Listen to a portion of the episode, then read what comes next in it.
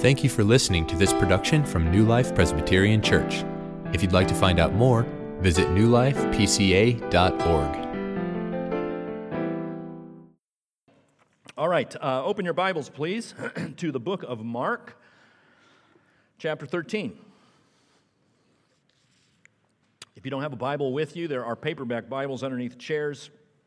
And uh, as I always say, and in particular with this chapter, I just think it'd be super helpful if you had a, a Bible open before you because we look at the text in some detail and I think you would uh, find it a little more engaging if you had a Bible open. So it's on page 496 of the paperback Bibles uh, that you find underneath your chairs. Mark 13, we'll be looking at verses 28 to 37. you might know that it's hurricane season now. I think that kind of goes on through uh, November.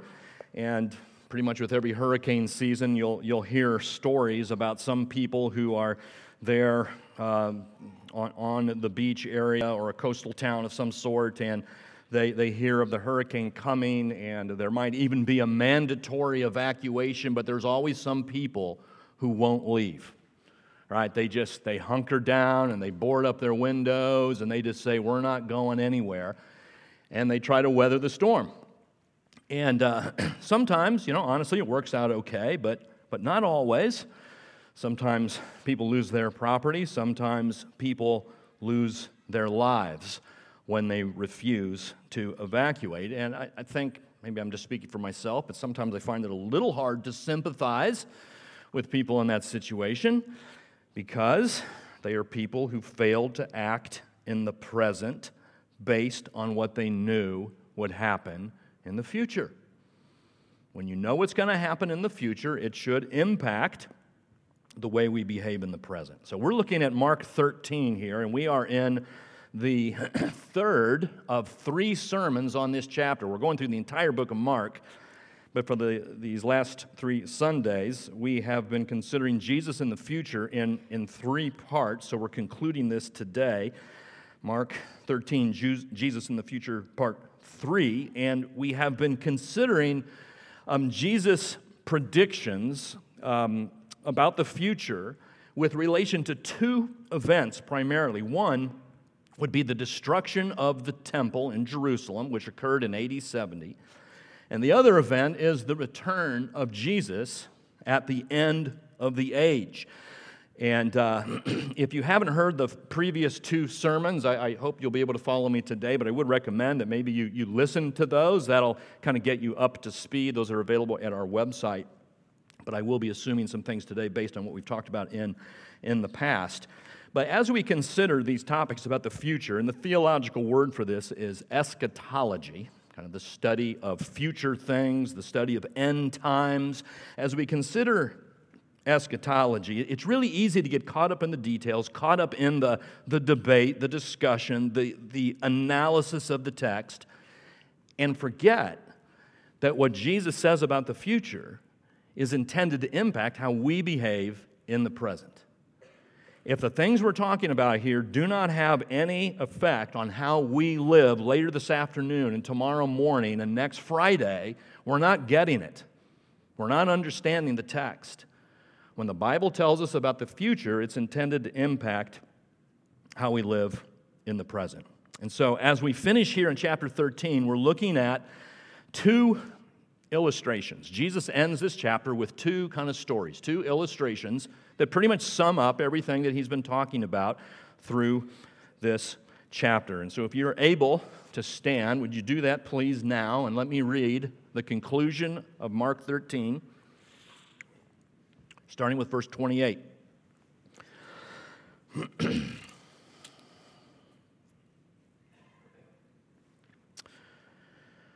okay.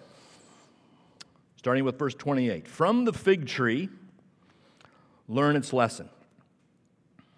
As soon as its branch becomes tender and puts out its leaves, you know that summer is near.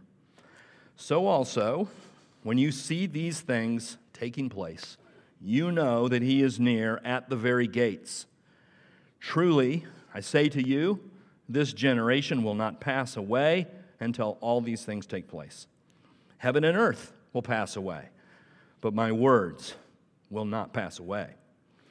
But concerning that day or that hour, no one knows, not even the angels in heaven, nor the Son, but only the Father. Be on guard, keep awake, for you do not know when the time will come. It is like a man going on a journey. When he leaves home, he puts his servants in charge, each with his work, and commands the doorkeeper to stay awake. Therefore, stay awake, for you do not know when the master of the house will come in the evening, or at midnight, or when the cock crows, or in the morning, lest he come suddenly and find you asleep. And what I say to you, I say to all stay awake. Holy Spirit, would you please open our eyes to behold wonderful things in your word this morning? In Jesus' name, amen. You may be seated.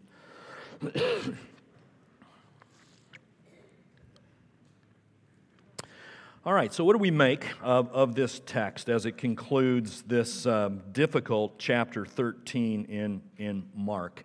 Um, two things here that I hope will impact us right now in the present. The first thing that we want to look at is, is this the text tells us to be assured that Jesus' word will come true.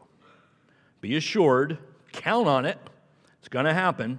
Jesus' word will come true. So, the difficulty of this chapter, as I have been stating through, through these three sermons, is that it, it seems like Jesus is referring to these two different events the destruction of Jerusalem, AD 70, and his second coming at the end of the age. But the difficulty is trying to figure out what parts are talking about which event. And, and that's where we find a lot of disagreement. there, there are theologians who agree on just about everything, but when they get to this chapter, they, they differ on what parts are referring to the temple and what parts are referring to the second coming. Last week, the argument I made was that verses 5 through 23 were all referring to the destruction of the temple. And that might have occurred to you as a bit of a surprise because many of the verses we look at in that section we have thought have referred to the second coming. But I think verses 5 through 23 are about the destruction of the temple. And the reason is pretty simple because if you look at verse 4 of chapter 13, the disciples say, When will these things be? And what will be the sign that all these things are about to be accomplished? And it's very clear that when the disciples mention these things, they're referring to what Jesus had just said in verse 2 that every stone that is part of the temple will come down upon itself. In other words, the temple is going to come down. And so when the disciples ask, when will these things take place, beginning in verse 5, Jesus is answering that question. So he's not talking about the second coming, he's talking about the destruction of the temple. I think, I think that's pretty clear. But the case I made last week was that starting in verse 24, the topic shifted. And in verse 24, Jesus began to talk about his second coming. And again, last week I talked about that. I would refer that to you to get the details of, of that argument. But today, what I want to argue is that when we get to verse 28, the topic is shifted again. And that Jesus, in verses 28 to 31, is talking again about the temple, not the second coming. And there's basically two reasons. Well, there, again, there, there's a lot of reasons. I don't have time to get into them all, but I'm going to give you two reasons why. One reason is because of the nature of this illustration. I told you Jesus talks about two illustrations here. The first illustration has to do with this fig tree, right? Verse 28. From the fig tree, learn its lesson. Now, do you remember the last time we heard about a fig tree in our study of Mark? You might recall that that was in chapter 11. And Jesus and his disciples came upon a fig tree. And Jesus noticed that there was no fruit on the tree, and he cursed the tree. And then a little while longer, we heard that Jesus and the disciples came by that same fig tree, and the disciples looked at it and said, Hey, look at that. The, the tree is withered. It's been cursed, just like you said, Jesus. You cursed the tree, and exactly what you said happened, happened. So those are two, two situations in chapter 11.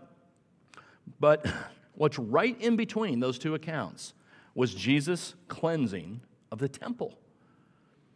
Mark is positioning these stories for a particular reason.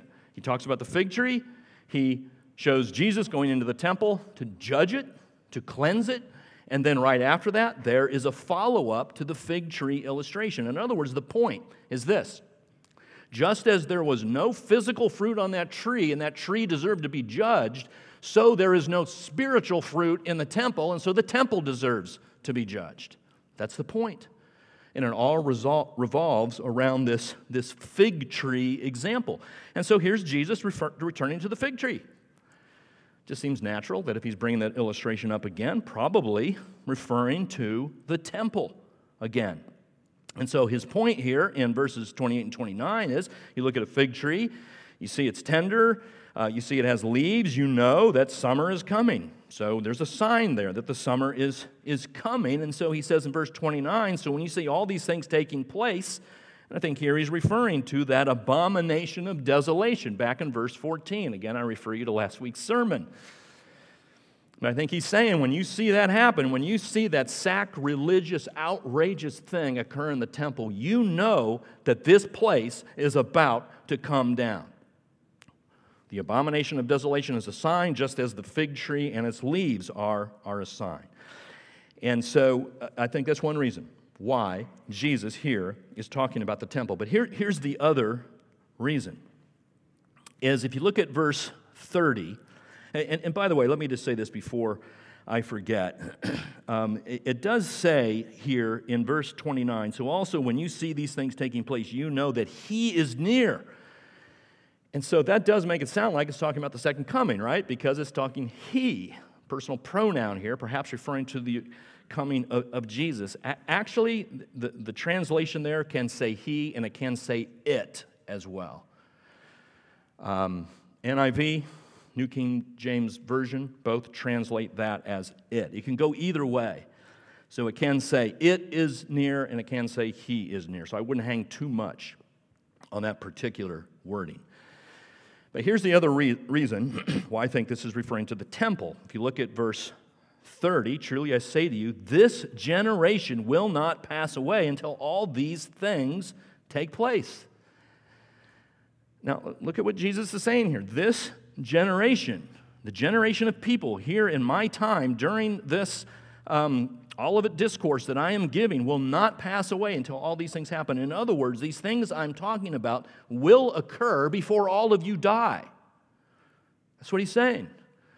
These things are going to happen in your lifetime, not sometime in the distant future. So it can't be referring to the second coming because the second coming hasn't happened yet, right? It didn't happen during their lifetime. Lifetime hasn't happened in our lifetime or any of the lifetimes between them and us. We're still waiting for that to happen. This generation will not pass away. It seems very clear that Jesus here is talking about contemporary events to him, which would include the destruction of the temple. This is really important for us to understand because the implications are, are quite serious for some. Uh, there's a man named Bertrand Russell. He's one of the most famous atheists who was uh, in the last several centuries, uh, died in 1970. and um, he wrote a book that was published in 1957, and the title of the book was Why I Am Not a Christian. He just laid out the case why he doesn't accept Christianity. And there are a number of reasons given. But one of his major objections is that Jesus, in his analysis of the New Testament, he believed that Jesus predicted that his second coming would occur before the death of the people living at his time. He looked at this text in particular. And he understood what Jesus to be saying here in verse 30 is that he was talking about his second coming. And then he concluded, well, Jesus didn't come and all those people died. Jesus is wrong. It was a criticism of the reliability of Jesus' word. The, the word that he used was unwise. Jesus must have been very unwise, he said, because he said he'd come back before these people died, and he didn't. But, but here's the problem, friends there are different ways of looking at this. Jesus was not talking about his second coming. He was talking about something that would occur in his generation, and the very clear, plausible way to make sense of it is that he was talking about a contemporary event the destruction of the temple. And as I've told you in this sermon series, that absolutely happened. It was a historical event in AD 70. The Romans came in, destroyed Jerusalem, destroyed the temple, just as Jesus predicted. Bertrand Russell was wrong. Jesus Christ is right, and he's always right, and his word always comes true. And that's why Jesus goes on to say here at the end, verse 31, he just ties it up almost like he had Bertrand Russell in mind. Heaven and earth will pass away, but my words will not pass away. What Jesus is saying here is that his word, the words of God that we have in Scripture, are so stable, so immovable, so enduring, so eternal, so permanent that it's more likely that the entire universe will collapse than that one of Jesus' words would not come true. That's the point. Friends, it is always worth your time to give yourself to the Word of God. It is always worth your time to read it and to study it and to meditate on it and to memorize it and to think about it and to talk to your friends about it and to cherish it and to bring it to your mind when you wake up and bring it to your mind when you go to bed. It is the scriptures that will give you hope, they will make you wise, they will instruct you, and they will tell you about what Jesus Christ has done to save sinners. And it's the only place you're going to learn that. It's in the scriptures. So be assured, my friends, Jesus' words will come true. Isaiah 40 says this The grass withers, the flower, flower fades, but the word of God will stand forever. Give yourself to the Word, His Word will come true. Second thing, be assured that Jesus' Word will come true. But secondly, be alert because Jesus Himself is coming again. And so, this is what Jesus talks about in the second illustration in verses 32 to 37. And so, here, Jesus moves from the story of a fig tree, and now he moves and tells this story of a doorkeeper who is keeping watch on a house while the owner or the master of the house is away. And so, very simple story. You see it here starting in verse 34. And he says it's like a man going on a journey when he leaves home and puts his servants in charge, each with his work. So, got to have somebody care for his property. And he gives a very specific command to the doorkeeper there at the very end of verse 34. He tells the doorkeeper, Stay awake, or be alert. Stay awake, be alert. Why? Because there's no way to know when the master of the house is going to come. Verse 35. And he gives a few examples here. These terms seem rather simple, but they actually had significance uh, in Jesus' day. He says uh, the master of the house might come in the evening. That would be considered somewhere between 6 and 9 p.m. Or he might come at midnight, which actually included like 9 p.m. till, till midnight. He might come uh, when the cock crows, which would have been midnight till about 3 a.m. Or he might come in the morning, which would have been considered about 3 to 6 a.m. So these are all times people tend to be asleep, right?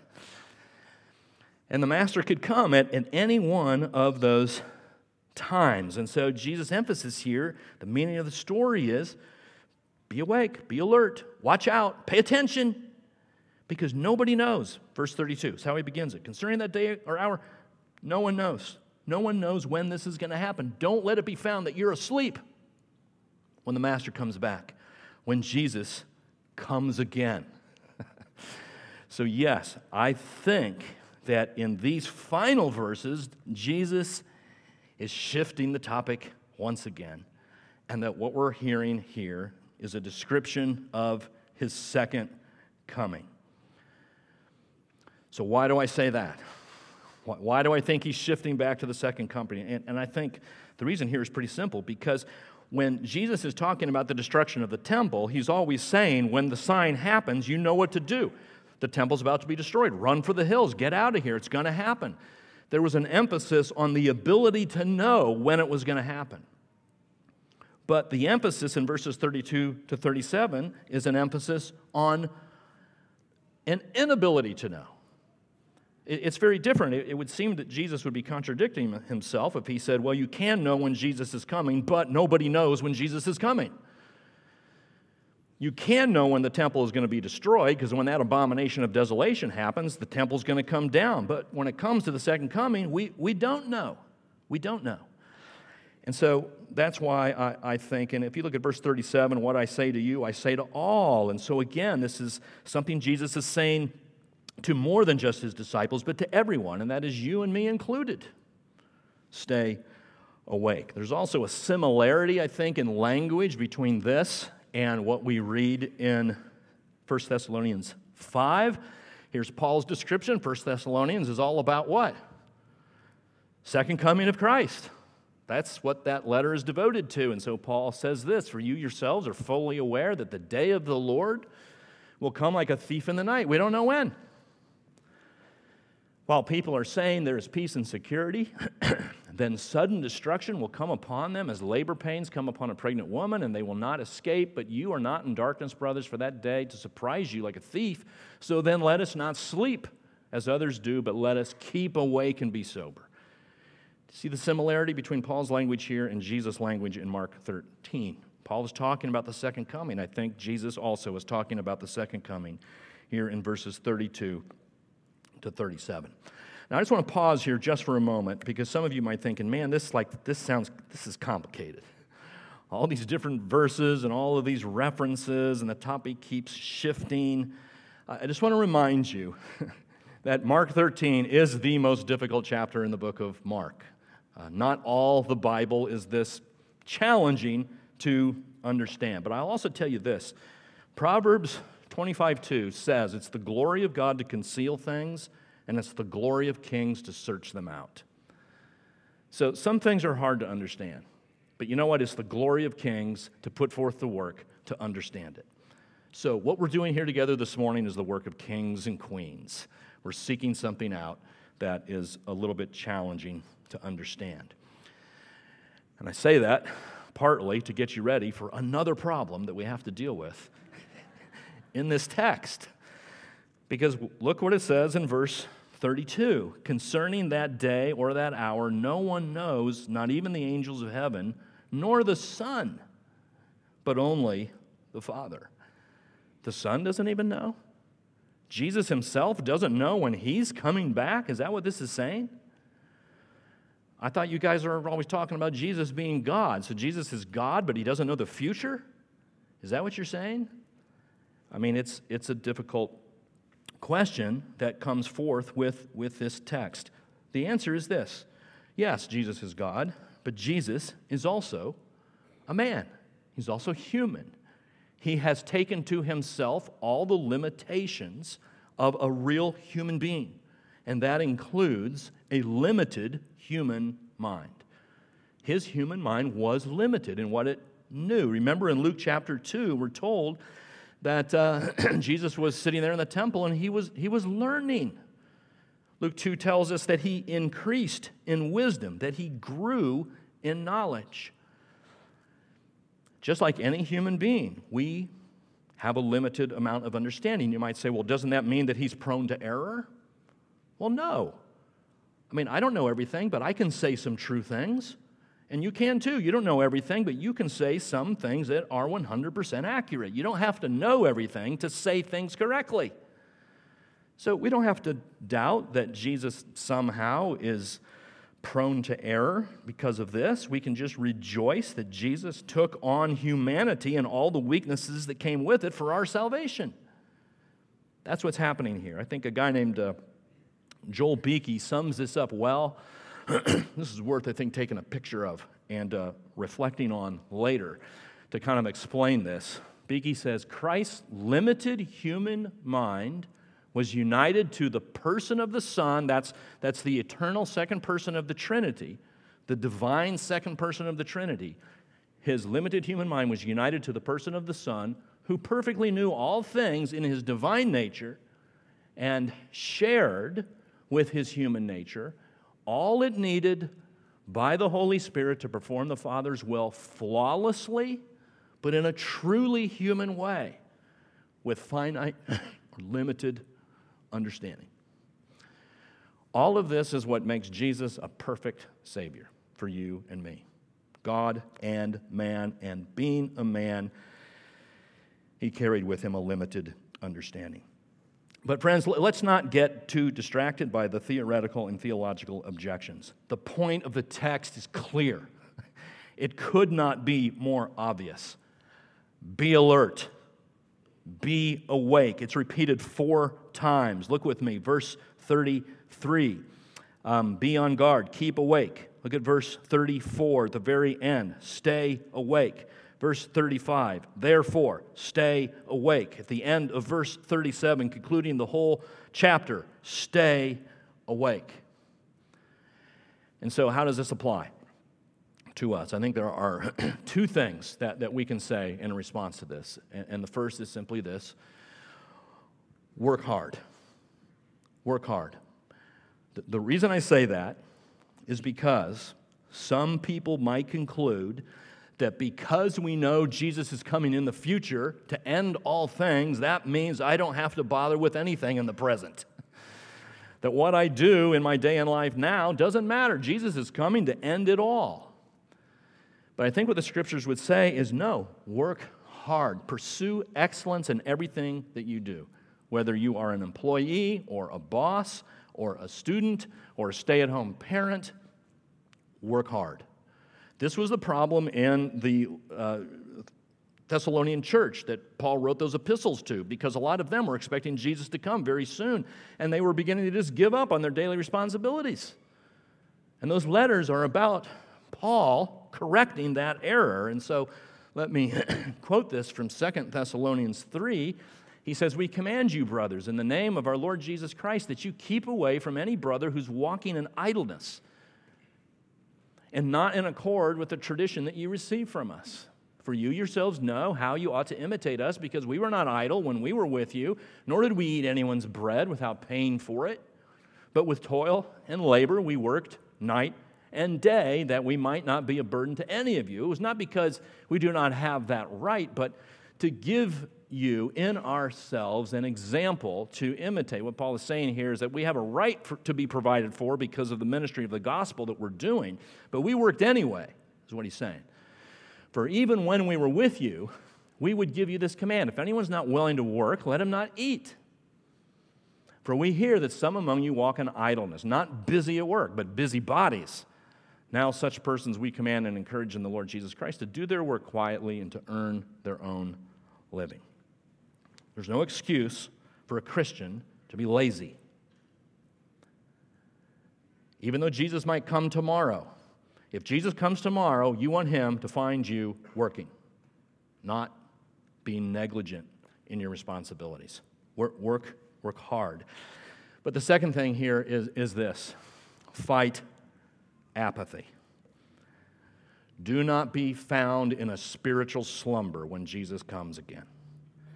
And this is a temptation for all of us, isn't it? We just naturally go astray and our hearts grow cold toward the things of the gospel. We're apathetic about it. And we get distracted and we start to fall asleep spiritually. You don't want to be asleep spiritually when Jesus comes again. Stay awake. Do what you can to rouse yourself. You know, what do you do if you're sleepy and you got to stay awake because someone's giving you a responsibility, you know, what do you do? You, you don't lie down on the couch, you, you get up on your feet. That's going to help you stay awake.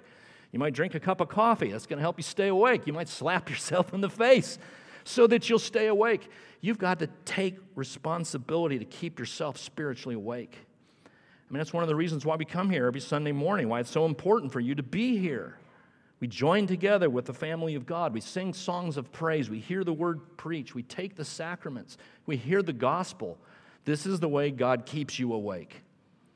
And if you're away from church for weeks at end, you're going to fall asleep. Devote yourself to the study of Scripture, as we have already said, to devote yourself to prayer. There's so many options, too, with podcasts. There's just endless numbers of podcasts, Christian podcasts that you can listen to while you're riding your bike or washing the dishes, things that will edify you and encourage you. And I would encourage you also to read Christian books and to read biographies in particular. I mean, I'm speaking from my own personal experience, but when you read about godly people so full of love for the gospel, and when you read about what they did with their lives in service to the kingdom, you can't fall asleep when you're reading that kind of stuff. Uh, John Piper has a series. It's a series called Swans Are Not Silent. And there's like six different books in the series. Each book has about three or four mini biographies of great Christian leaders throughout history.